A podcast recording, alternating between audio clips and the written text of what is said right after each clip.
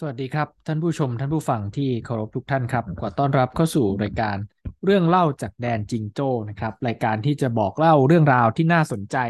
ของประเทศออสเตรเลีย ผ่านมุมมองของผมบุ๊กทศพลเชี่ยวชาญประพันธ์นะครับอตอนที่ 30 ของรายการเรื่องเล่าจากแดนจิงโจ้ ชื่อตอนคือเอเปกในความทรงจำนะครับ ก็จะเป็นความทรงจำของผมนะครับ แล้วก็ มีการหาข้อมูลเพิ่มเติมด้วยนะครับ แต่ว่าเนื้อหาส่วนใหญ่ก็จะเกี่ยวข้องเกี่ยวพันกับ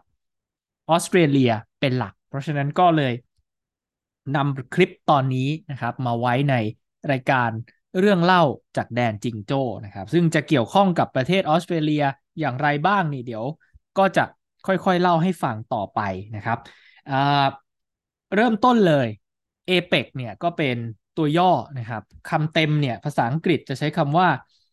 Asia Pacific Economic Cooperation APEC ก็อ่านว่า APEC พอดีนะครับ ภาษาไทยเราก็จะแปลว่า ความร่วมมือทางเศรษฐกิจในภูมิภาคเอเชียและแปซิฟิกนะครับประเทศไทยเราก็เป็นเจ้าภาพการประชุมเอเปกในปีนี้ปี 2022 หรือว่าพุทธศักราช 2565 แนวคิดสำคัญก็คือ Open Connect Balance นะครับ เปิดกว้างสร้างสัมพันธ์ เชื่อมโยงกันสู่สมดุล แล้วก็จากที่ติดตามข่าวสารมาตลอด รัฐบาลไทยนะครับ ก็จะเสนอ ให้มีการผลักดันเศรษฐกิจแบบ BCG นะครับ เศรษฐกิจชีวภาพ เศรษฐกิจหมุนเวียน แล้วก็เศรษฐกิจสีเขียวที่ เป็นมิตรแล้วก็เป็นมิตรกับสิ่งแวดล้อมนะครับข้อคิดข้อสังเกตเบื้องต้นก็คือว่า การนำเสนอแนวคิดต่างๆ เหล่านี้โดยเฉพาะเรื่อง BCG ก็เป็นเรื่องที่ดี เป็นเรื่องที่สอดคล้องกับแนวโน้มการประกอบธุรกิจของโลก แต่ว่าสิ่งสำคัญก็คือพูดแล้วต้องทำให้ได้ สัญญาอะไรไว้ต้องทำได้จริง ถ้าทำได้นี่คือการเสริมสร้าง soft power ที่แท้จริงของประเทศสำหรับผม การโฆษณาอาหารไทย ศิลปะวัฒนธรรมไทย นั่นอยู่ในหมวดของเศรษฐกิจสร้างสรรค์ เศรษฐกิจวัฒนธรรม แต่ soft power ในความหมายทางวิชาการคือเรื่องแบบนี้ครับ เรื่องที่เราสามารถ ผลักดันการพัฒนาประเทศให้เป็นไปตามแนวทางที่สอดคล้องกับ สิ่งที่เราได้ประกาศ ให้ประชาคมโลกได้รับรู้จริงหรือไม่ เราจะมีความเชื่อถือมากน้อยเพียงใด ขึ้นอยู่กับสิ่งเหล่านี้ทั้งสิ้นนี่คือซอฟต์พาวเวอร์ที่แท้จริงนะครับวันนี้ก็คือเอเปกในปีนี้นะครับ ก่อนจะไปคุยเรื่องความทรงจำเกี่ยวกับออสเตรเลีย แล้วก็เหตุการณ์สำคัญในเอเปกในอดีต ก็ขอคุยเรื่องปัจจุบันเล็กน้อยนะครับ ถ้าเราดูแผนที่นี้จะพบว่าสมาชิกของเอเปกจะตั้งอยู่สองฝากฝั่งมหาสมุทรแปซิฟิก อยู่ในเอเชีย อาจจะมีรัสเซียที่มีดินแดนทั้งยุโรปและเอเชียนะครับ แล้วอีกฝากหนึ่งก็จะเป็นอเมริกาทั้งอเมริกาเหนือแล้วก็อเมริกาใต้นะครับคำที่เราใช้เรียกสมาชิกเอเปก ภาษาไทยเราก็จะเรียกว่าเขตเศรษฐกิจ ภาษาอังกฤษจะใช้คำว่า member economies จะไม่ใช้คำว่า member states หรือ member countries เพราะว่ามีเขตเศรษฐกิจอย่างน้อยสองแห่งนะครับ คือไม่ใช่อย่างน้อยนะมีสองแห่งเลยก็คือฮ่องกงกับไต้หวันฮ่องกงเนี่ย เว็บไซต์ทางการของเอเปกนะครับ จะใช้คำว่าฮ่องกงคอมมา ไชน่าก็คือให้รู้กันไปเลยว่าฮ่องกงเนี่ยเป็นส่วนหนึ่งของจีนเป็นเขตปกครองพิเศษของจีนนะครับ ส่วนไต้หวันเว็บไซต์อย่างเป็นทางการของ APEC คือ apec.org เนี่ย จะใช้คำว่า Chinese Taipei คือหลายท่านอาจจะพอทราบอยู่แล้วว่าจีนแผ่นดินใหญ่นะครับ หรือว่าในเว็บไซต์ก็จะใช้คำว่า People's Republic of China สาธารณรัฐ ประชาชนจีนเนี่ยเขาถือว่าโลกนี้มีจีนเดียวคือเขา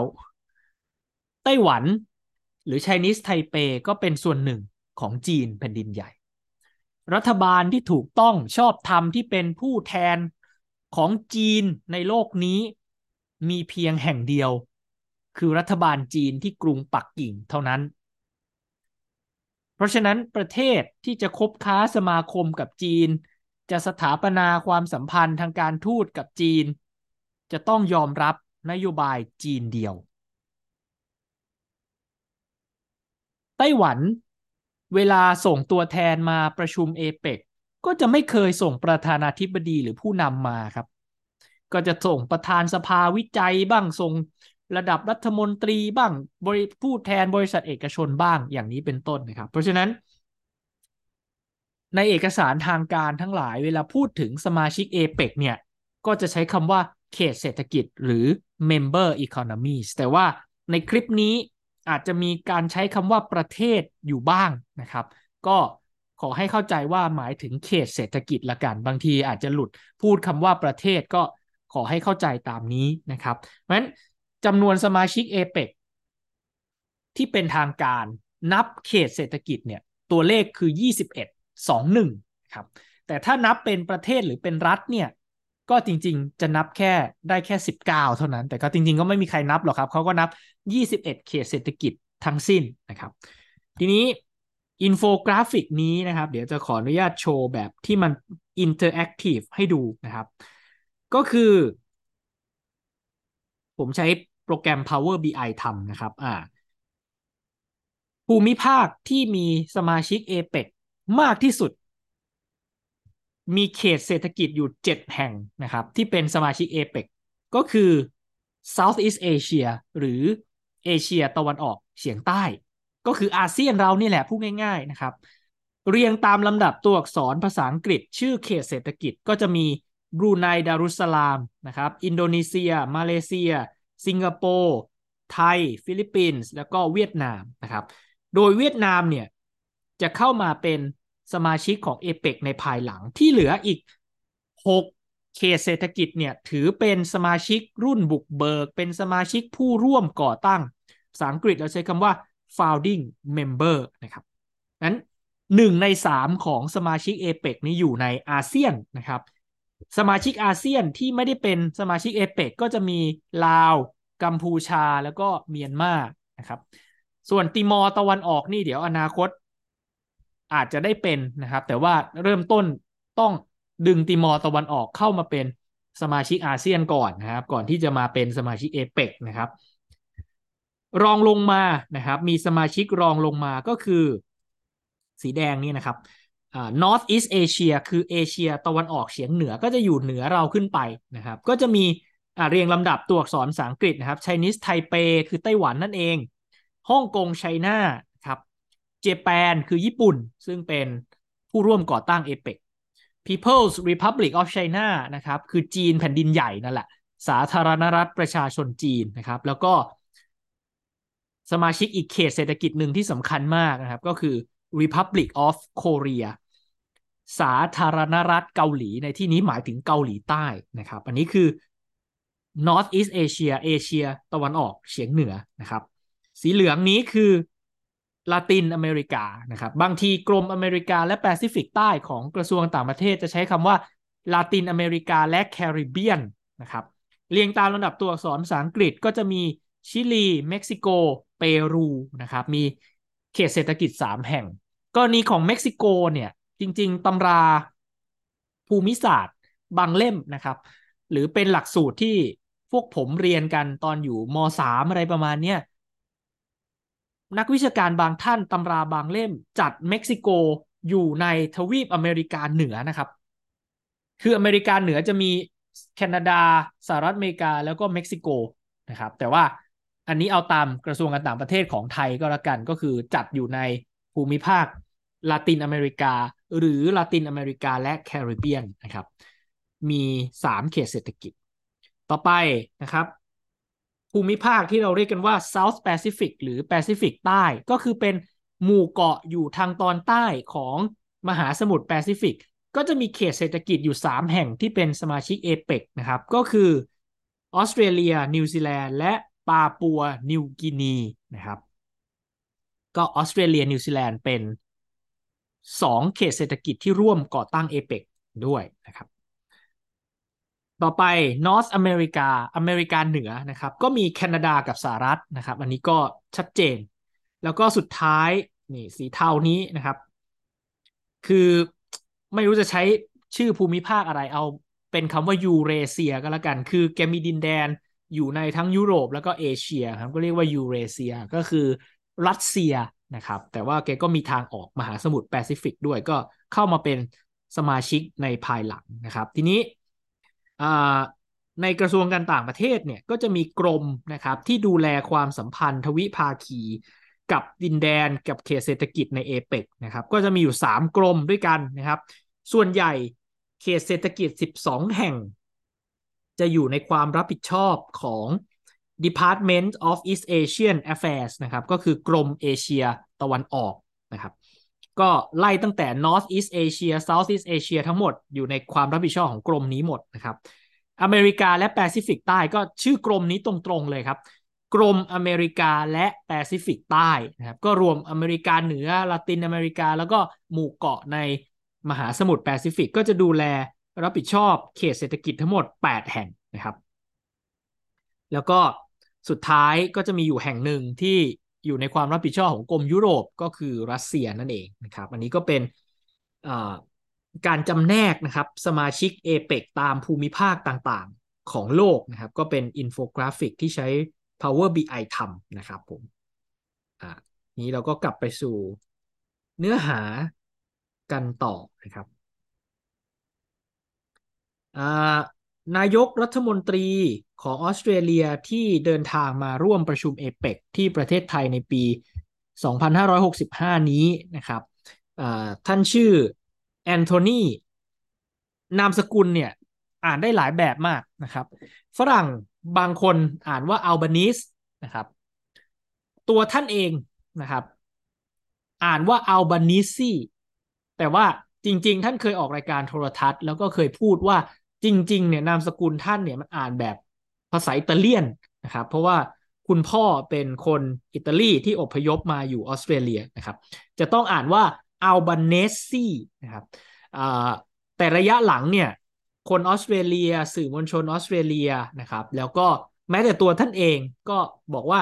เอางี้อ่านอย่างนี้ดีกว่าง่าย ๆ นะครับ อ่านว่าแอนโทนีอัลบานิซีอะเพราะฉะนั้นเราก็อัลบานิซีก็ได้นะครับ ก็จะเดินทางมาประชุม นะครับสื่อมวลชนบางทีก็เรียกท่านว่าอัลโบนะครับ ก็เพื่อความง่ายก็จะได้ไม่ต้องมานั่งเถียงกันว่านามสกุลออกเสียงว่าอะไรก็เรียกว่าอัลโบจบ ก็ท่านเป็นนายกของพรรคเลเบอร์นะครับพรรคแรงงานแล้วก็ชนะการเลือกตั้งเมื่อวันที่ 21 พฤษภาคมปีนี้นะครับ ก็ก่อนการเลือกตั้งผู้ว่ากทม ก่อนผู้ว่าชัดชาติชนะเลือกตั้งวันหนึ่งนะครับที่ออสเตรเลียจะเลือกตั้ง วันเสาร์นะครับ ท่านไหนที่สนใจฟังเรื่องการเมืองออสเตรเลียระบบเลือกตั้งเป็นยังไงพักการเมืองมีกี่พักก็ฟังได้นะครับ ในรายการเรื่องเล่าจากแดนจิงโจ้ตอนที่ 20 กว่ากว่านะครับ ก็ลองหาดูได้นะครับนั้นท่านก็จะเดินทางมาประชุมเอเปกที่ประเทศไทยนะครับแอนโทนีอัลบานิซีทีนี้เกี่ยวข้องกับความทรงจำเอเปกนะครับ แล้วเกี่ยวข้องกับออสเตรเลีย เรื่องแรกสุดก็คือว่า หลายท่านอาจจะไม่ทราบ ว่าออสเตรเลียนี่แหละ คือผู้ที่ริเริ่ม เสนอให้มีการก่อตั้งเอเปกขึ้นมา นายกรัฐมนตรีของออสเตรเลียท่านนี้เลยครับ ชื่อบ๊อบฮอคนะครับ ชื่อจริงทางการของท่านเนี่ยชื่อโรเบิร์ตเจมส์ลีฮอคนะครับ แต่ว่าสื่อมวลชนก็มักเรียกท่านว่าบ๊อบฮอก เป็นนายกรัฐมนตรีคนที่ 23 ของออสเตรเลียนะครับดำรงตำแหน่งเกือบเกือบ9ปีนะครับ 8 ปี 286 วัน ตั้งแต่วันที่ 11 มีนาคม ปี 1983 ตรงกับพุทธศักราช 2526 นะครับ จนถึง 20 ธันวาคมปี 1991 หรือว่าพุทธศักราช 2500สามสิบสี่ ในถ้าเทียบกับประเทศไทยในช่วงนั้นเนี่ย ก็จะผ่านนายกรัฐมนตรีสามคนสามท่าน ท่านแรกคือนายกเปรมนะครับพลเอกเปรม ตินสุรานนท์ท่านที่สองคือนายกชาติชายพลเอกชาติชายชุนหวัน แล้วก็ท่านที่สามนายกอานันต์ปัญญารชุนนะครับ อันนี้ก็คือเป็นนายกรัฐมนตรีของไทยที่ร่วมสมัยกับนายกบ๊อบฮอกนะครับ ท่านเนี่ยไปกล่าวสุนทรพจน์ เสนอให้มีการก่อตั้งเอเปกขึ้นมาเนี่ยในงานเลี้ยงอาหารกลางวันของสมาคมธุรกิจเกาหลีนะครับ Luncheon of Korean Business Associations เกาหลีในที่นี้คือเกาหลีใต้นะครับ หัวข้อสุนทรพจน์ที่ท่านพูดเนี่ยชื่อภาษาอังกฤษคือ Regional Cooperation Challenges for Korea and Australia ความร่วมมือในภูมิภาค ความท้าทายสำหรับเกาหลีและออสเตรเลีย ท่านพูดเมื่อวันที่ 31 มกราคม ปี 1989 นะครับ ตรงกับพุทธศักราชก็ 2532 ในวันนั้นเนี่ยท่านพูด ถึงประโยชน์ที่ออสเตรเลียและก็ประเทศในเอเชียตะวันออก รวมทั้งเอเชียตะวันออกเฉียงใต้ด้วย ได้รับจากการที่โลกใบนี้มีข้อตกลงการค้า มันทำให้การค้าเสรีมากขึ้น ประเทศต่างๆ สามารถส่งออกสินค้าไปขายยังประเทศอื่น ๆ ได้ โดยมีอุปสรรคมีข้อกีดกันทางการค้าลดลงเรื่อยๆ และนี่ทำให้เศรษฐกิจของออสเตรเลียเจริญเติบโตทำให้เศรษฐกิจของประเทศในเอเชียตะวันออก จริญเติบโตมากขึ้น แต่ว่ามันมีประเด็นทางการค้าระหว่างประเทศที่ท่านกังวล แล้วก็เป็นเหตุผลที่ท่านเสนอให้มีการก่อตั้งเอเปกขึ้นมานะครับ ประเด็นแรกคือท่านบอกว่า ดุลการค้าระหว่างสหรัฐอเมริกากับประเทศในเอเชียตะวันออกเนี่ยมันดูไม่ค่อยสมดุลเนี่ยในผลสรพจน์ใช้คำประมาณนี้ ผมก็ไปตรวจสอบข้อมูลมาเนี่ยก็พบว่าในทศวรรษ 80 เนี่ยนะครับ สหรัฐอเมริกาขาดดุลการค้ากับประเทศในเอเชียตลอดก็ขาดดุลมากขึ้นเรื่อยๆ นักวิชาการหรือสื่อมวลชนในสหรัฐเนี่ยก็มักจะโทษว่า เป็นเพราะสหรัฐอเมริกาเนี่ยเปิดตลาดให้สินค้าจากประเทศในเอเชียเนี่ยเข้ามามากเกินไปทำให้ขาดดุลการค้าตลอดเวลา แล้วก็ทำลายผู้ผลิตหรืออุตสาหกรรมในประเทศของตัวเองด้วย นั้นในยะของเรื่องนี้ที่ท่านอาจจะไม่ได้พูดตรงๆนะครับ อันนี้ผมตีความเอาก็คือ ท่านคงกลัวว่าถ้าเกิดว่าปล่อยให้อ่าอเมริกาขาดดุลการค้ามากๆแบบนี้ไปเรื่อยๆเนี่ย อเมริกาก็จะหันไปดำเนินนโยบายปกป้องตลาดปกป้องสินค้าภายในประเทศ แล้วก็อาจจะมีมาตรการอะไรที่กีดกันสินค้าจากประเทศอื่นมากขึ้น มันก็จะกระทบกับ การส่งออกของประเทศในเอเชีย การส่งออกของออสเตรเลีย และที่สำคัญคือท่านก็คงกลัวด้วยว่าอเมริกาจะหันไปเจรจานะครับทำข้อตกลงเขตการค้าเสรีแบบทวิภาคีหรือสองฝ่ายกับประเทศต่างๆ มากขึ้น ก็จะมีผลกระทบต่อเศรษฐกิจของออสเตรเลีย แล้วก็ความสามารถในการแข่งขันของเอเชียเหมือนกัน อันนี้เป็นประเด็นแรกนะครับ ประเด็นที่สอง ก็ต่อเนื่องกันก็คือ ท่านมีความรู้สึกว่าในช่วงเวลานั้นน่ะมันมีความพยายามที่จะเจรจาข้อตกลงการค้าเสรีสองฝ่าย และข้อตกลงการค้าในระดับภูมิภาค ซึ่งท่านมองว่าเนี่ยคืออุปสรรคในการเปิดเสรีการค้าในระดับโลกหรือระดับพหุภาคี ถามว่าจริง ๆ ในเหตุการณ์ช่วงนั้นมันเกิดอะไรขึ้นบ้าง ประชาคมยุโรป European Communities นะครับ ซึ่งต่อมาพัฒนาเป็นสหภาพยุโรปแบบที่เรารู้จักกันนี่แหละ ก็มีการรวมตัวกันอย่างเข้มแข็ง มีการค้าเสรีระหว่างกัน มีการเคลื่อนย้ายอะไรต่างๆ เสรีกันมากขึ้น แล้วก็ขยายสมาชิกไปเรื่อยๆ ในอเมริกาเหนือ สหรัฐอเมริกากับแคนาดามีข้อตกลงการค้าเสรีระหว่างกันนะครับ ชื่อ Canada United States Free Trade Agreement CUSFTA อันนี้คือแนวโน้มที่เกิดขึ้น ซึ่งท่านมองว่าจะเป็นอุปสรรคขัดขวางการเจรจาการค้าในระดับโลก ข้อสุดท้ายที่ท่านยกว่ามันเป็นปัญหาในการค้าระหว่างประเทศเวลานั้น จริง ๆ หลายเรื่องก็ยังตกค้างมาถึงตอนนี้นะครับ โดยเฉพาะเรื่องสุดท้ายคือ การเจรจาพหุภาคี มันชะงักงัน มันมีความขัดแย้งในเรื่องการเปิดเสรีสินค้าเกษตรตลอดเวลา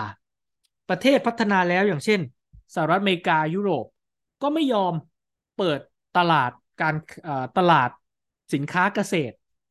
ให้ประเทศอื่นๆ ส่งสินค้าเข้าไปขายได้โดยเสรี เพราะว่าเกรงว่าผู้ผลิตของตัวเองจะแข่งขันไม่ได้ ประเทศกำลังพัฒนา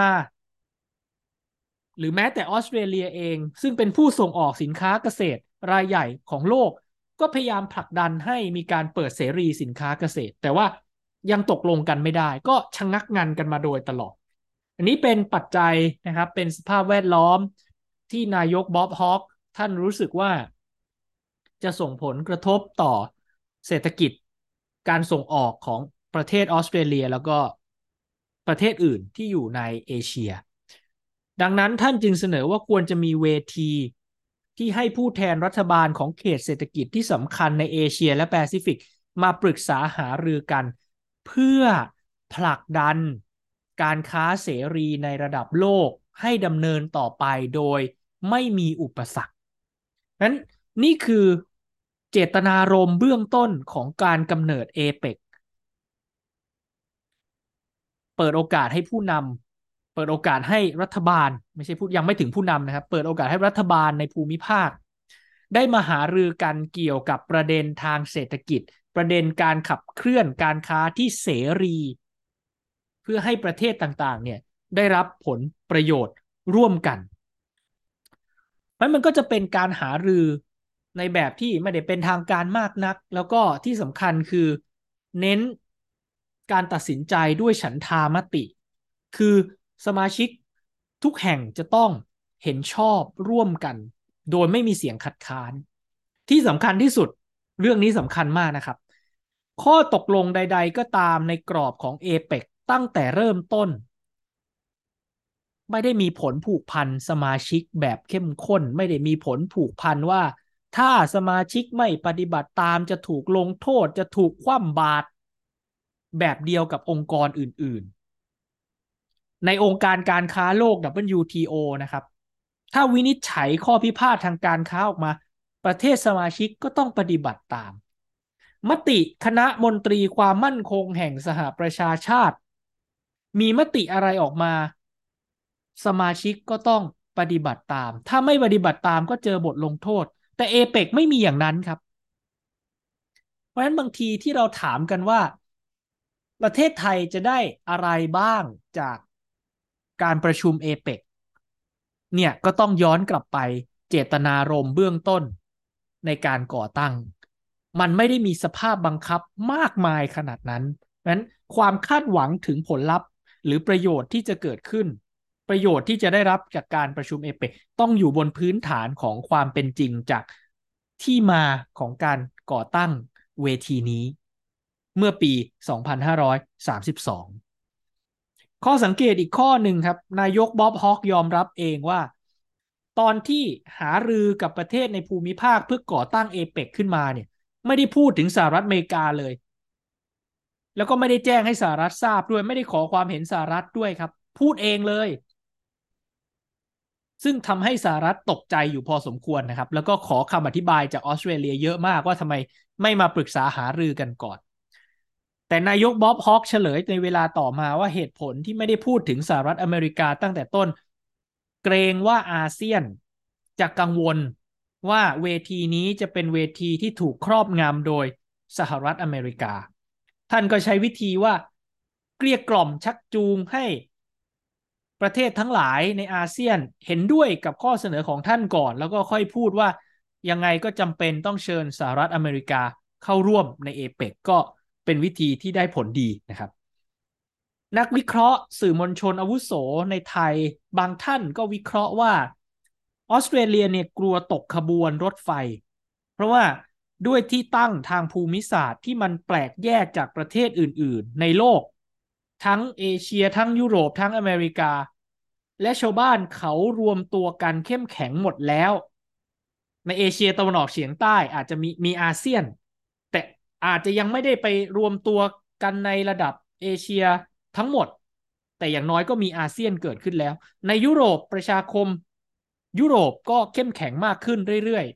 ๆ ในสหรัฐในทวีปอเมริกาเหนือก็มีข้อตกลงเขตการค้าเสรี ทวิภาคีระหว่างสหรัฐอเมริกากับแคนาดาเรียบร้อยแล้วงั้นออสเตรเลียจะอยู่ตรงไหน ออสเตรเลียจะถูกตัดออกจากการรวมกลุ่มทางเศรษฐกิจของโลก เพราะฉะนั้นก็เลยเสนอเอเปกขึ้นมาเพื่อให้ตัวเองเนี่ยได้มีบทบาทนะครับ กลัวจะถูกลืมอะก็เลยถือโอกาสพาตัวเองเข้ามาเป็นส่วนหนึ่งของการรวมตัวทางเศรษฐกิจในระดับโลกระดับภูมิภาค อันนี้ก็ถูกส่วนหนึ่งนะครับ แต่ว่าผมจะเสนอว่าข้อเสนอของออสเตรเลียที่ให้จัดตั้งเอเปกเนี่ย คือความต่อเนื่องในเชิงนโยบาย ที่จะนำพาตัวเองเข้ามาเป็นส่วนหนึ่งของเอเชีย ต้องอย่าลืมนะครับ ออสเตรเลีย เป็นประเทศคู่เจรจาหรือ Dialogue Partner ประเทศแรกของอาเซียน ในปี 1974 หรือปีพุทธศักราช 2517 เหตุการณ์นี้ไม่ได้เกิดขึ้นโดยบังเอิญหรือเกิดลอยๆครับ มันเกิดขึ้นหนึ่งปีหลังจากที่อังกฤษ หรือสหราชอาณาจักร เข้าเป็นสมาชิกของประชาคมเศรษฐกิจยุโรปได้สำเร็จในปี 1973 หรือปี 2516ออสเตรเลียก็มีความรู้สึกว่า อังกฤษทิ้งเราไปหายุโรป สิทธิพิเศษทางการค้าที่เคยได้ จากอังกฤษหรือสหราชอาณาจักรมาโดยตลอด ก็ลดน้อยถอยลง เพราะอังกฤษต้องไปปฏิบัติตามเงื่อนไขของประชาคมเศรษฐกิจยุโรปออสเตรเลียก็ไม่รู้จะหันหน้าไปทางไหนนะครับ นับแต่วันนั้น นโยบายทิศทางของประเทศของความสัมพันธ์ระหว่างประเทศ ออสเตรเลียก็หันหน้ามาหาเอเชียตลอด เริ่มต้นก็มาเป็นประเทศคู่เจรจาของอาเซียนประเทศแรก และเป็นความภูมิใจของออสเตรเลียมาจนถึงปัจจุบันนี้นะครับ ในช่วงปี 1975 เป็นต้นไปที่เวียดนามใต้แตก และโดนเวียดนามเหนือยึดสิ้นสุดสงครามเวียดนาม มีคนอินโดจีน คนลาวคนเวียดนามจำนวนมาก อพยพไปอยู่ออสเตรเลีย ออสเตรเลียเปิดประตูต้อนรับ เป็นอย่างดี ทั้งๆทที่สมัยก่อน เราพูดกันมาตลอดว่าออสเตรเลีย เป็นประเทศที่ไม่ยอมรับผู้อพยพ จากเอเชียจากแอฟริกา จากตะวันออกกลางเด็ดขาด เขาถือว่าออสเตรเลียคือดินแดนของคนขาว คนยุโรปผิวขาวเท่านั้น ถึงขั้นมีนโยบายที่เรียกว่า White Australia Policy แต่ตั้งแต่ปี 1975 เป็นต้นมาครับ คนลาว คนเวียดนามอพยพหนีภัยไปอยู่ออสเตรเลียจำนวนมาก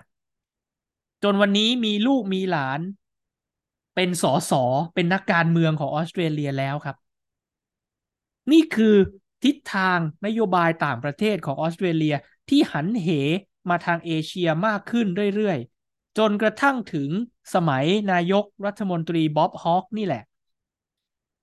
การปรับเปลี่ยนนโยบายต่างประเทศของออสเตรเลียจึงยิ่งชัดเจนมากขึ้น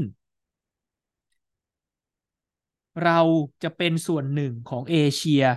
ผลประโยชน์ทางเศรษฐกิจของเราอยู่ที่เอเชีย ความมั่นคงของเราอยู่ที่เอเชียทั้งสิ้นครับ เพราะฉะนั้นสำหรับผมการเสนอก่อตั้งเอเปก คือความต่อเนื่องในการปรับเปลี่ยนทิศทางของนโยบายต่างประเทศออสเตรเลียนับตั้งแต่กลางกลางทศวรรษ 1970 เป็นต้นมา และนี่คือผลสำเร็จที่เป็นรูปธรรมอย่างหนึ่ง ของการปรับเปลี่ยนทิศทางนโยบายต่างประเทศออสเตรเลียตามที่ผมได้เล่ามาครับการประชุมเอเปกครั้งแรกเป็นการประชุมระดับรัฐมนตรีนะครับ ยังไม่ถึงผู้นำรัฐมนตรีที่เข้าร่วม ก็จะมีรัฐมนตรีพาณิชย์ กับรัฐมนตรีต่างประเทศ ของไทยเนี่ยครับสองท่านนี้ ท่านแรกคือรัฐมนตรีว่าการกระทรวงพาณิชย์เวลานั้น ดรสุบินปิ่นขยัน แล้วก็อีกท่านหนึ่งหลายท่านรู้จักกันดี เป็นรัฐมนตรีว่าการกระทรวงการต่างประเทศพลอากาศเอกสิทธิ์สเวศิลาครับ อีกเรื่องหนึ่งที่เป็นเกร็ดข้อมูลนะครับ ที่ผมได้ตอนทำวิจัยเลยก็คือว่า การสนับสนุนเอเปกของประเทศไทยโดยนายกชาติชายพลเอกชาติชายชุนหวันทำให้ท่านสนิทสนมมีความสัมพันธ์ที่ดีมากกับนายกบ๊อบบ๊อบฮอกนะครับ แล้วนายกบ๊อบฮอกนี่แหละ เป็นผู้สนับสนุน มีบทบาทสำคัญ สนับสนุน นโยบาย การจัดประชุมสุดยอด ระหว่างสมเด็จฮุนเซน ซึ่งเป็นนายกรัฐมนตรีของกัมพูชามีอำนาจอยู่ในเวลานั้น กับผู้แทนของฝ่ายต่อต้านรัฐบาลกัมพูชาที่นำโดยสมเด็จนโรดมศรีหนุ จัดขึ้นที่กรุงโตเกียวประเทศญี่ปุ่น ทั้งทั้งที่รัฐมนตรีต่างประเทศ ของนายกบ๊อบฮอกซึ่งเป็นคนดังของออสเตรเลียนะครับ ชื่อแกเรธเอเวนส์เนี่ย ไม่เห็นด้วยแกเรธเอเวนส์ท่านเสนอว่าจริง ๆ เนี่ยการแก้ไขวิกฤตการณ์ในกัมพูชาเนี่ย จะต้องเชิญ ฝ่ายรัฐบาล ฝ่ายต่อต้าน เชิญประเทศต่างๆ ที่เกี่ยวข้องทั้งหมด มาประชุมร่วมกันมันจึงจะหาทางออกได้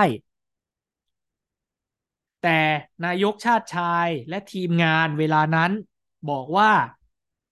จริง ๆ เอาผู้แทนมาแค่สองคนมาคุยกันก็พอ คือ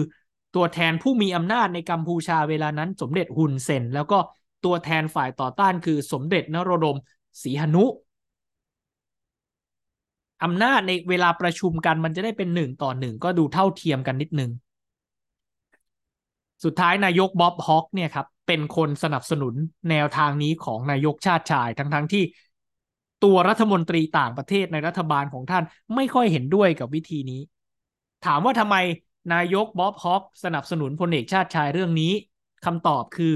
เพราะพลเอกชาติชายสนับสนุนนายกบ๊อบฮอกเรื่องเอเปกครับ ทีนี้ต่อมาในปี 1993 นะครับ พุทธศักราชก็ 2536 การประชุมเอเปกยกระดับจากการประชุมระดับรัฐมนตรีพาณิชย์รัฐมนตรีต่างประเทศ ยกระดับไปเป็นการประชุมสุดยอดผู้นำ leaders meeting จัดขึ้นครั้งแรกที่เมืองซีแอตเทิลมลรัฐวอชิงตันนะครับ ไม่ใช่วอชิงตันดีซีนะครับมลรัฐวอชิงตันอยู่ฝั่งตะวันตกของประเทศสหรัฐอเมริกา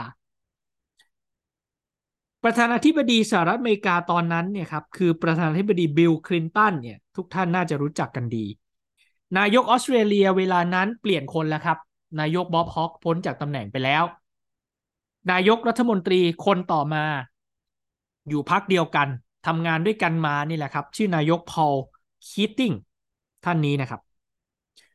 นายกรัฐมนตรีของไทยที่เข้าร่วมประชุมสุดยอดผู้นำเอเปกครั้งแรกคือนายกชวนหลีกภัย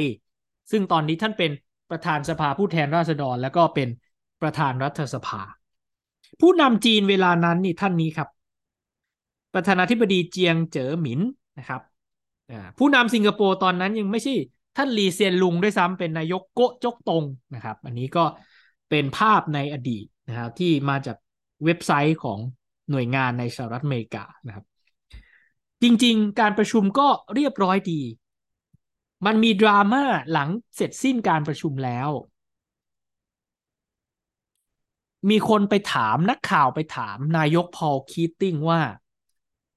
นายกมหาธีโมฮัมหมัดของมาเลเซียไม่เดินทางไปร่วมประชุมสุดยอดผู้นำเอเปกครั้งแรก ท่านรู้สึกอย่างไรท่านคิดเห็นอย่างไรอะไรอย่างทำนองนี้นะครับ นายกมหาธีท่านมีความคิดว่า ออสเตรเลียไม่ใช่เอเชีย ออสเตรเลียเป็นยุโรป ออสเตรเลียเป็นฝรั่งเป็นตะวันตก พยายามจะมามีบทบาทในเอเชียเหลือเกิน พยายามจะมาสั่งนู่นสั่งนี่ว่าประเทศในเอเชียต้องทำอย่างนั้นอย่างนี้ท่านก็ไม่เห็นด้วย ท่านก็เลยไม่เข้าร่วมประชุม คนก็ไปถามนายกพอลคีตติ้ง ท่านก็บอกว่า please don't ask ask me any more questions about Dr. Mahathi I couldn't care less frankly whether he comes or not ไม่ต้องถามผมแล้วนะ เรื่องดรมหาธีผมไม่สนใจว่าท่านมาหรือไม่มาท่านจะมาประชุมหรือไม่มาดิผมไม่แคร์ไม่สนใจ ประโยคเด็ดอยู่ที่คำตอบของคำถามต่อมาครับ นักข่าวถามว่า will you see him next year prime minister ท่านจะพบดรมหาธีไหม ในการประชุมเอเปกครั้งต่อไปในปี 1994 หรือปี 2537 นายกพอลคีติ้งท่านก็ตอบยาวนะครับ แต่ประโยคเด็ดเนี่ย มันคือประโยคที่บอกว่า APEC is bigger than all of us Australia the US and Malaysia and Dr. Mahathir and any other recalcitrants APEC เนี่ยนะ มันเป็นเรื่องที่ใหญ่เรื่องที่สำคัญมากกว่าพวกเราทุกคน มากกว่าออสเตรเลีย มากกว่าสหรัฐ มากกว่ามาเลเซีย มากกว่าด็อกเตอร์มหาธีและพวกคนดื้อด้านอื่นๆ เป็นเรื่องเลยครับ รัฐบาลมาเลเซีย ตีความว่า นายกพอลคีติ้งวิพากษ์วิจารณ์หรือพูดภาษาชาวบ้านคือด่าดรมหาธีว่าเป็นพวกดื้อด้าน เป็นเรื่องเลยครับ สื่อในมาเลเซียรัฐบาลมาเลเซียออกมาเรียกร้องให้นายกพอลคีติ้งขอโทษ แล้วก็ข่มขู่ด้วยว่าจะ บอยคอตจะแบน จะเลิกซื้อสินค้าของออสเตรเลีย แล้วคำนี้ก็กลายเป็นบาดแผลของความสัมพันธ์ระหว่างออสเตรเลียกับมาเลเซียเป็นสิบปี มันมาปะทุเอาช่วงที่ออสเตรเลียต้องขอความช่วยเหลือจากประเทศในอาเซียนรวมทั้งมาเลเซียด้วย ในการส่งทหารเข้าไปรักษาสันติภาพในติมอร์ตะวันออก มาเลเซีย ตอนนั้นด็อกเตอร์มหาธียังเป็นนายกอยู่นะครับ เริ่มต้นปฏิเสธไม่ส่ง แต่ว่าสุดท้ายดรสุรินพิสุวรรณซึ่งเป็นรัฐมนตรีต่างประเทศของไทยเวลานั้นก็ เป็นตัวกลางนะครับ ไกล่เกลี่ยจนมาเลเซียก็ยอมส่ง กองกำลังเข้าไปจำนวนหนึ่งอาจจะไม่ได้มากมาย แต่ก็ยอมส่งเข้าไปช่วยรักษาสันติภาพในติมอร์ตะวันออกมันก็อาจจะกล่าวได้ว่าประเทศไทยเรานี่แหละ เป็นตัวกลางที่ทำให้ความสัมพันธ์ระหว่างมาเลเซียกับออสเตรเลียดีขึ้น จุดเริ่มต้นของความสัมพันธ์ที่ไม่ค่อยดี ระหว่างออสเตรเลียกับมาเลเซียที่เป็นข่าวตลอดในช่วงทศวรรษ 90 เนี่ย เริ่มต้นมาจากคำนี้หลังการประชุมเอเปก เมื่อปี1993มาเลเซียบอกว่า นายกออสเตรเลียด่า นายกมาเลเซียว่าเป็นพวกดื้อด้านนะครับ อันนี้ก็เป็นเรื่องอีกเรื่องหนึ่งที่อยู่ในความทรงจำของใครหลาย ๆ คนเวลาพูดถึงการประชุมผู้นำเอเปกพูดถึงดรมหาธีก็ต้องพูดต่อครับว่า ท่านก็มาประชุมเอเปกที่กรุงเทพเมื่อปี 2546 แล้วก็เป็นงานประชุมระดับนานาชาติเวทีสุดท้ายของท่าน กลับไปอีกไม่นานท่านก็ประกาศลงจากตำแหน่งในตอนนั้นนะครับ แต่ว่าคำพูดของท่านที่มาพูดไว้ที่กรุงเทพนี้มันอยู่ในความทรงจำของผมตลอดมา ท่านพูดในงาน APEC CEO Summit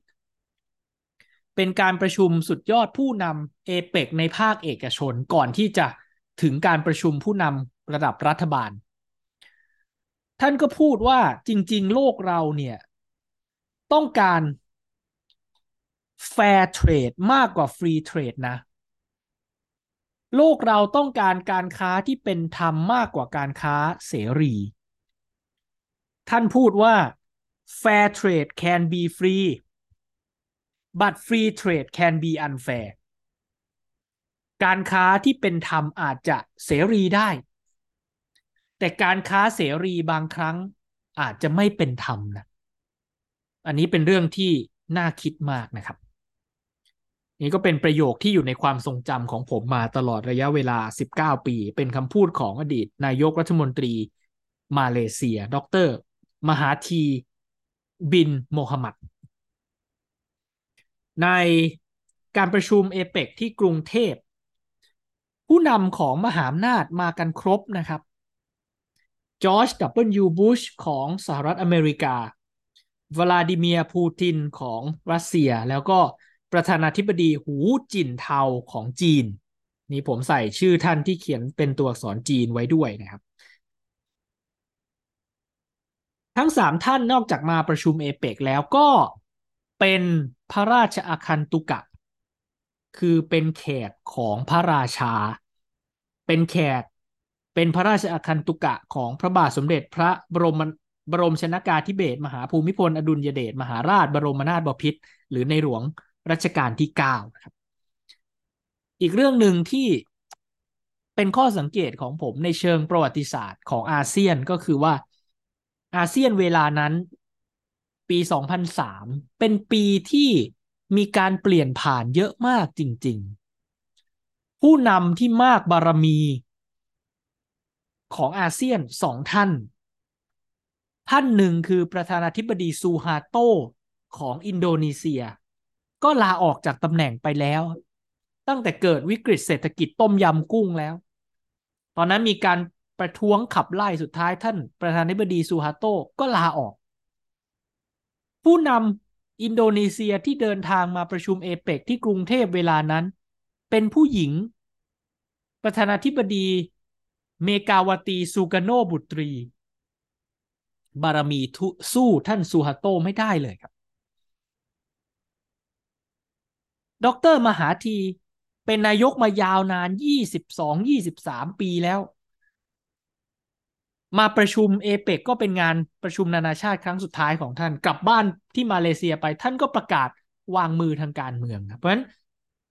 อาเซียนเวลานั้นเป็นยุค เปลี่ยนผ่านอย่างแท้จริงนะครับ แล้วก็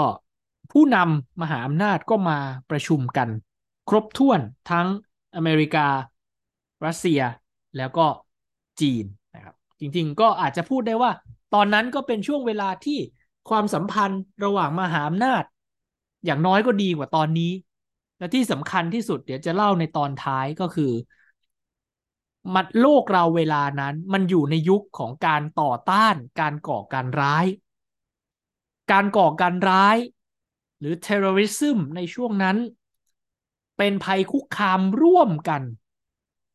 ของมวลมนุษยชาติก็ว่าได้ แล้วมันก็เป็นภัยคุกคามร่วมกันของมหาอำนาจด้วยเพราะนั้นเท่ากับว่ามหาอำนาจเวลานั้น มีภัยคุกคามร่วมกันนะครับ จึงญาติดีกันพอสมควร หลังจากประชุมเอเปกที่กรุงเทพในปี 2003 เรียบร้อยแล้ว นายกรัฐมนตรีของออสเตรเลียชื่อจอห์นฮาวเวิร์ดนะครับ ก็เชิญผู้นำจีนคือจอร์จดับเบิลยูบุชไม่ใช่ ผู้นำจีนคือหูจินเทา และผู้นำสหรัฐคือจอร์จดับเบิลยูบุชเดินทางไปเยือนออสเตรเลีย แล้วก็ประธานาธิบดีจอร์จดับเบิลยูบุชได้รับเชิญให้กล่าวสุนทรพจน์ในที่ประชุม รัฐสภาของออสเตรเลียเมื่อวันที่ 23 ตุลาคมปี 2003 นะครับ ในระหว่างที่กล่าวสุนทรพจน์ไปก็จะมีสว สมาชิกวุฒิสภาสองท่าน ชื่อบ๊อบบราวน์กับเคอร์รีเนทเทิลมาจากพรรคกรีน Australian Greens นะครับ ก็จะตะโกนแทรกโวยวายขัดจังหวะการพูดของประธานาธิบดีบุชอยู่หลายครั้ง ประธานสภาเชิญออกจากห้องประชุมก็ไม่ออกด้วย สุดท้ายสภาลงมติบอกว่า สวสองท่านนี้ห้ามเข้าห้องประชุมสภา 24 ชั่วโมงนะครับ มันเกิดอะไรขึ้นทำไมต้องแบนไม่ให้เข้าห้องประชุมสภา 24 ชั่วโมง เพราะวันรุ่งขึ้นครับ วันที่ 24 ตุลาคม 2546 รัฐสภาออสเตรเลีย รัฐบาลออสเตรเลีย เชิญประธานาธิบดีหูจินเทากล่าวสุนทรพจน์ในที่ประชุมร่วมกันของรัฐสภา เช่นเดียวกัน ต่อจากประธานาธิบดีจอร์จดับเบิลยูบุชเลย และเป็นครั้งแรกที่ผู้นำในเอเชีย มีโอกาสกล่าวสุนทรพจน์ในที่ประชุมรัฐสภาออสเตรเลีย เป็นครั้งแรกที่ผู้นำของประเทศที่ไม่ได้มาจากการเลือกตั้ง ตามระบอบประชาธิปไตย ได้กล่าวสุนทรพจน์ในที่ประชุมรัฐสภา ก่อนหน้านี้ มีแต่ประธานาธิบดีสหรัฐ หรือไม่ก็เป็นผู้แทนมาจากสหราชอาณาจักร ที่ได้กล่าวสุนทรพจน์ในห้องประชุมรัฐสภา อันนี้เป็นห้องประชุมสภาผู้แทนราษฎรนะครับ เป็นสีเขียว เพราะฉะนั้นนี้คือแสดงให้เห็นว่า นายกจอห์นฮาวเวิร์ดได้แสดงออกว่า ไม่ต้องการเลือกข้าง ระหว่างสหรัฐกับจีน ท่านพูดย้ำอยู่ตลอดเวลา 11 ปีที่ดำรงตำแหน่งนายกรัฐมนตรีของออสเตรเลียว่าออสเตรเลียสามารถมีความสัมพันธ์ที่ดีได้กับมหาอำนาจทั้งสองประเทศ คือทั้งสหรัฐอเมริกาและจีน สัญญลักษณ์ที่ชัดเจนที่สุด คือการเชิญประธานาธิบดีหูจินเทา กล่าวสุนทรพจน์ในที่ประชุมรัฐสภา ต่อจากประธานาธิบดีจอร์จ W. บุชแล้วก็ส่งผลให้ความสัมพันธ์นะครับ ระหว่างออสเตรเลียกับจีนในเวลานั้นเนี่ยเป็นความสัมพันธ์ที่ดีมาก โดยเฉพาะเรื่องเศรษฐกิจการค้าและการลงทุน อันนี้ก็คือความสามารถของผู้นำออสเตรเลียในยุคนั้นที่สามารถสร้างความสมดุลในความสัมพันธ์ระหว่างมหาอำนาจได้เป็นอย่างดี นะครับ ต่อมาในปี 2007 พุทธศักราช 2550 นะครับ การประชุมผู้นำเอเปกย้อนกลับไปจัดที่ประเทศออสเตรเลียเขตเศรษฐกิจออสเตรเลีย จัดที่นครซิดนีย์นะครับ จอห์นฮาวเวิร์ดท่านนี้เป็นนายกรัฐมนตรี มาแล้วประมาณ 11 ปีครึ่ง แล้วก็ จัดประชุมผู้นำเอเปกในเดือนกันยายนปี 2007 ประมาณ 2 เดือนกว่าๆก่อนที่จะมีการเลือกตั้งทั่วไป เควินรัตเป็นผู้นำฝ่ายค้านในสภาผู้แทนราษฎร เป็นหัวหน้าพรรคเลเบอร์ แล้วก็เป็นผู้ท้าชิงตำแหน่งนายกรัฐมนตรีคนต่อไปของประเทศออสเตรเลีย ที่ต้องเล่าเอเปกปี 2007 เพราะว่าเป็นปีที่เควินรัตนะครับ ผู้นำฝ่ายค้านคนคนนี้เฉิดฉายมาก นี่คือภาพประวัติศาสตร์ที่ผู้นำฝ่ายค้านของออสเตรเลียพบปะหารือกับประธานาธิบดีหูจินเทาของจีน แล้วก็มีคลิปวิดีโอออกมาเผยแพร่กันชัดเจนว่าเควินรัตพูดภาษาจีนกับผู้นำจีน คล่องมากพูดภาษาจีนเป็นไฟแลบเลย เพราะแกเรียนมา ตอนที่แกเรียนปริญญาตรีที่มหาวิทยาลัยแห่งชาติออสเตรเลียหรือ ANU นะครับ Australian National University แกเรียนภาษาจีน พูดภาษาจีนได้คล่อง แล้วก็ไปเป็นนักการทูตของออสเตรเลียอยู่ที่ประเทศจีนหลายปีก่อนจะมาเป็นนักการเมือง สื่อมวลชนออสเตรเลียในเวลานั้นพาดหัวเลยว่า เควินรัตดูมีรัศมีเป่งประกายของความเป็นผู้นำแล้วก็พูดภาษาจีนได้เป็นไฟแลบโอ้จะทำให้ความสัมพันธ์ระหว่างออสเตรเลียกับจีนเนี่ย ไปสู่ยุคที่ดีแน่นแน่นแฟ้นมาก ๆ สุดท้าย งานเอเปกในปี 2007 คือจุดสิ้นสุดนะครับของ นายกรัฐมนตรีจอห์นฮาวเวิร์ดแล้วก็เควินรัดด์ผู้นำฝ่ายค้านคนนี้ที่พูดภาษาจีนเป็นไฟแลบนำพาพรรค Labor ชนะการเลือกตั้งเป็นครั้งแรกในรอบ 11 ปีเกือบ 12 ปี แล้วก็ได้ก้าวขึ้นดำรงตำแหน่งนายกรัฐมนตรีของประเทศออสเตรเลีย ประเด็นสุดท้ายครับ เรามักจะถูก สอนหรือเราได้รับข้อมูลมาตลอดว่าเอเปกเนี่ย เป็นเวทีที่พูดคุยกันเรื่องเศรษฐกิจเป็นหลัก ก็ Asia-Pacific Economic Cooperation อะมันมีคำว่า economic อยู่ในชื่อด้วยซ้ำแต่ในความเป็นจริงแล้วนะครับเอเปกมีประเด็นเรื่องความมั่นคงสอดแทรกอยู่เสมอ โดยเฉพาะทศวรรษสองพัน สองพันหนึ่งสองพันสองสองพันสามอย่างเงี้ยจะมีประเด็นที่เกี่ยวข้องกับการต่อต้านการก่อการร้าย มีประเด็นเกี่ยวกับการต่อต้านอาวุธที่มีอนุภาพทำลายล้างสูง weapons of mass destruction หรือ WMD แทรกอยู่ในการประชุมเอเปกตลอดเวลา ในปี 2001 หลังเหตุการณ์ 11 กันยาที่เป็นการก่อการร้ายในสหรัฐอเมริกานะครับ ตึก World Trade Center นั่นก็จะมี Statement on Counter Terrorism ในการประชุมเอเปกที่เซี่ยงไฮ้ที่จีนนะครับ ปี 2002 ที่ลอสคาบอสเม็กซิโกก็จะมี Statement on Fighting Terrorism and Promoting Growth Statement on Recent Acts of Terrorism in APEC Member Economies เพราะในปี 2002 เนี่ย ถ้าย้อนกลับไป ก่อนการประชุมเอเปกนะครับ จะมีเหตุการณ์ก่อการร้ายที่บาหลีอินโดนีเซีย มีผู้เสียชีวิต 202 คน มากที่สุดเป็นชาวออสเตรเลียนะครับ 88 คน มีการก่อการร้ายที่ฟิลิปปินส์ มีการจับตัวประกันในโรงละครที่กรุงมอสโก มอสโกของรัสเซีย การประชุมเอเปกที่กรุงเทพตอนนั้นก็จะมีเอกสารนะครับปฏิญญากรุงเทพว่าด้วยหุ้นส่วนเพื่ออนาคต Bangkok Declaration on Partnership for the Future มันมีหัวข้อหนึ่งชื่อ enhancing human security เสริมสร้างความมั่นคงของมนุษย์ในเอเปกแต่ไปอ่านดูเนื้อหานะครับ มีแต่เรื่อง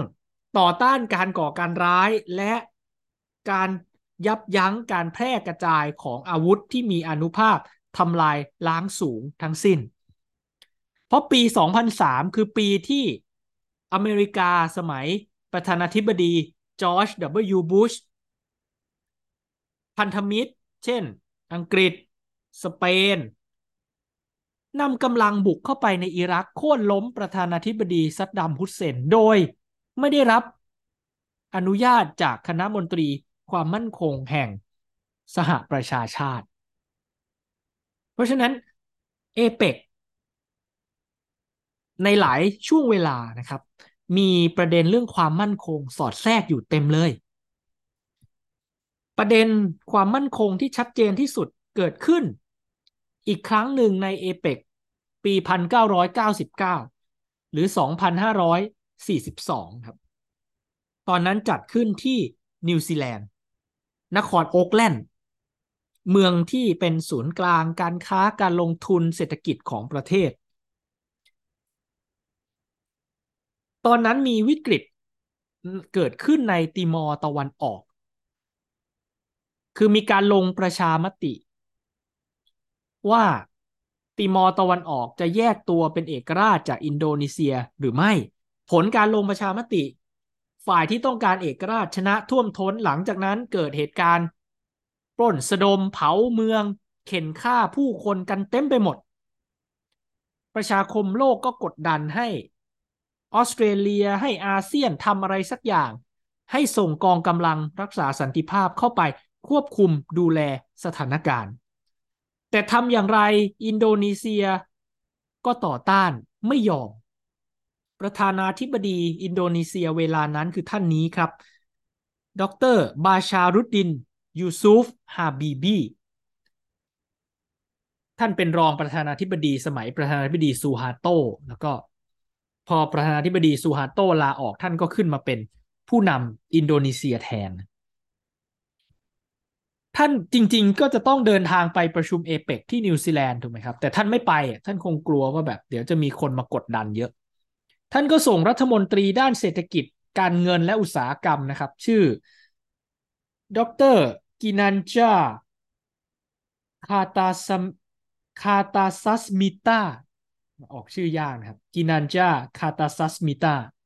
ไปประชุมเอเปกแทนที่นิวซีแลนด์ แล้วการประชุมเอเปกรอบนั้นมีความพยายามที่จะกดดันให้อินโดนีเซีย ยอมรับ หรืออนุญาตให้กองกำลังกองกำลังรักษาสันติภาพเข้าไปในติมอร์ตะวันออก เพื่อหยุดยั้งวิกฤตที่เกิดขึ้น สุดท้ายนายกจอห์นฮาวเวิร์ดของออสเตรเลีย ไปเกลี้ยกล่อมประธานาธิบดีบิลคลินตันของสหรัฐ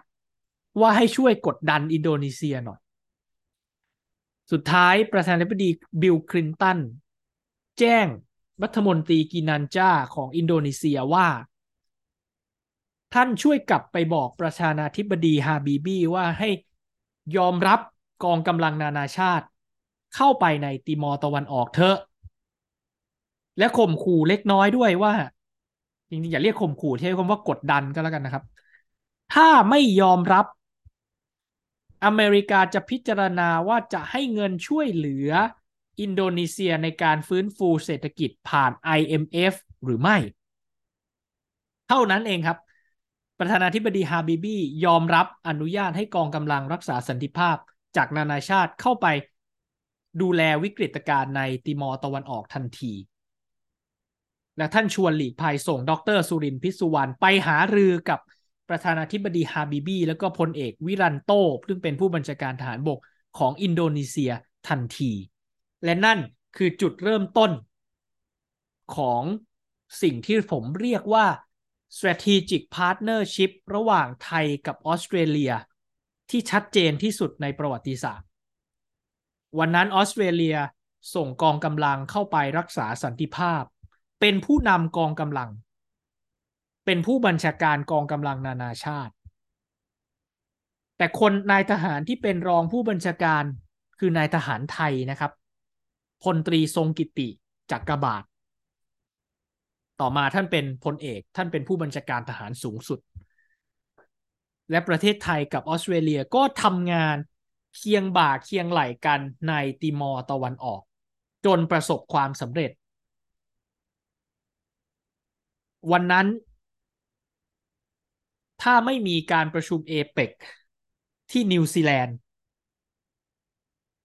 ก็จะไม่มีเวทีให้สหรัฐอเมริกาได้กดดันอินโดนีเซีย แล้ววันนั้นออสเตรเลีย ถ้าไม่มีประเทศไทยเข้าไปด้วย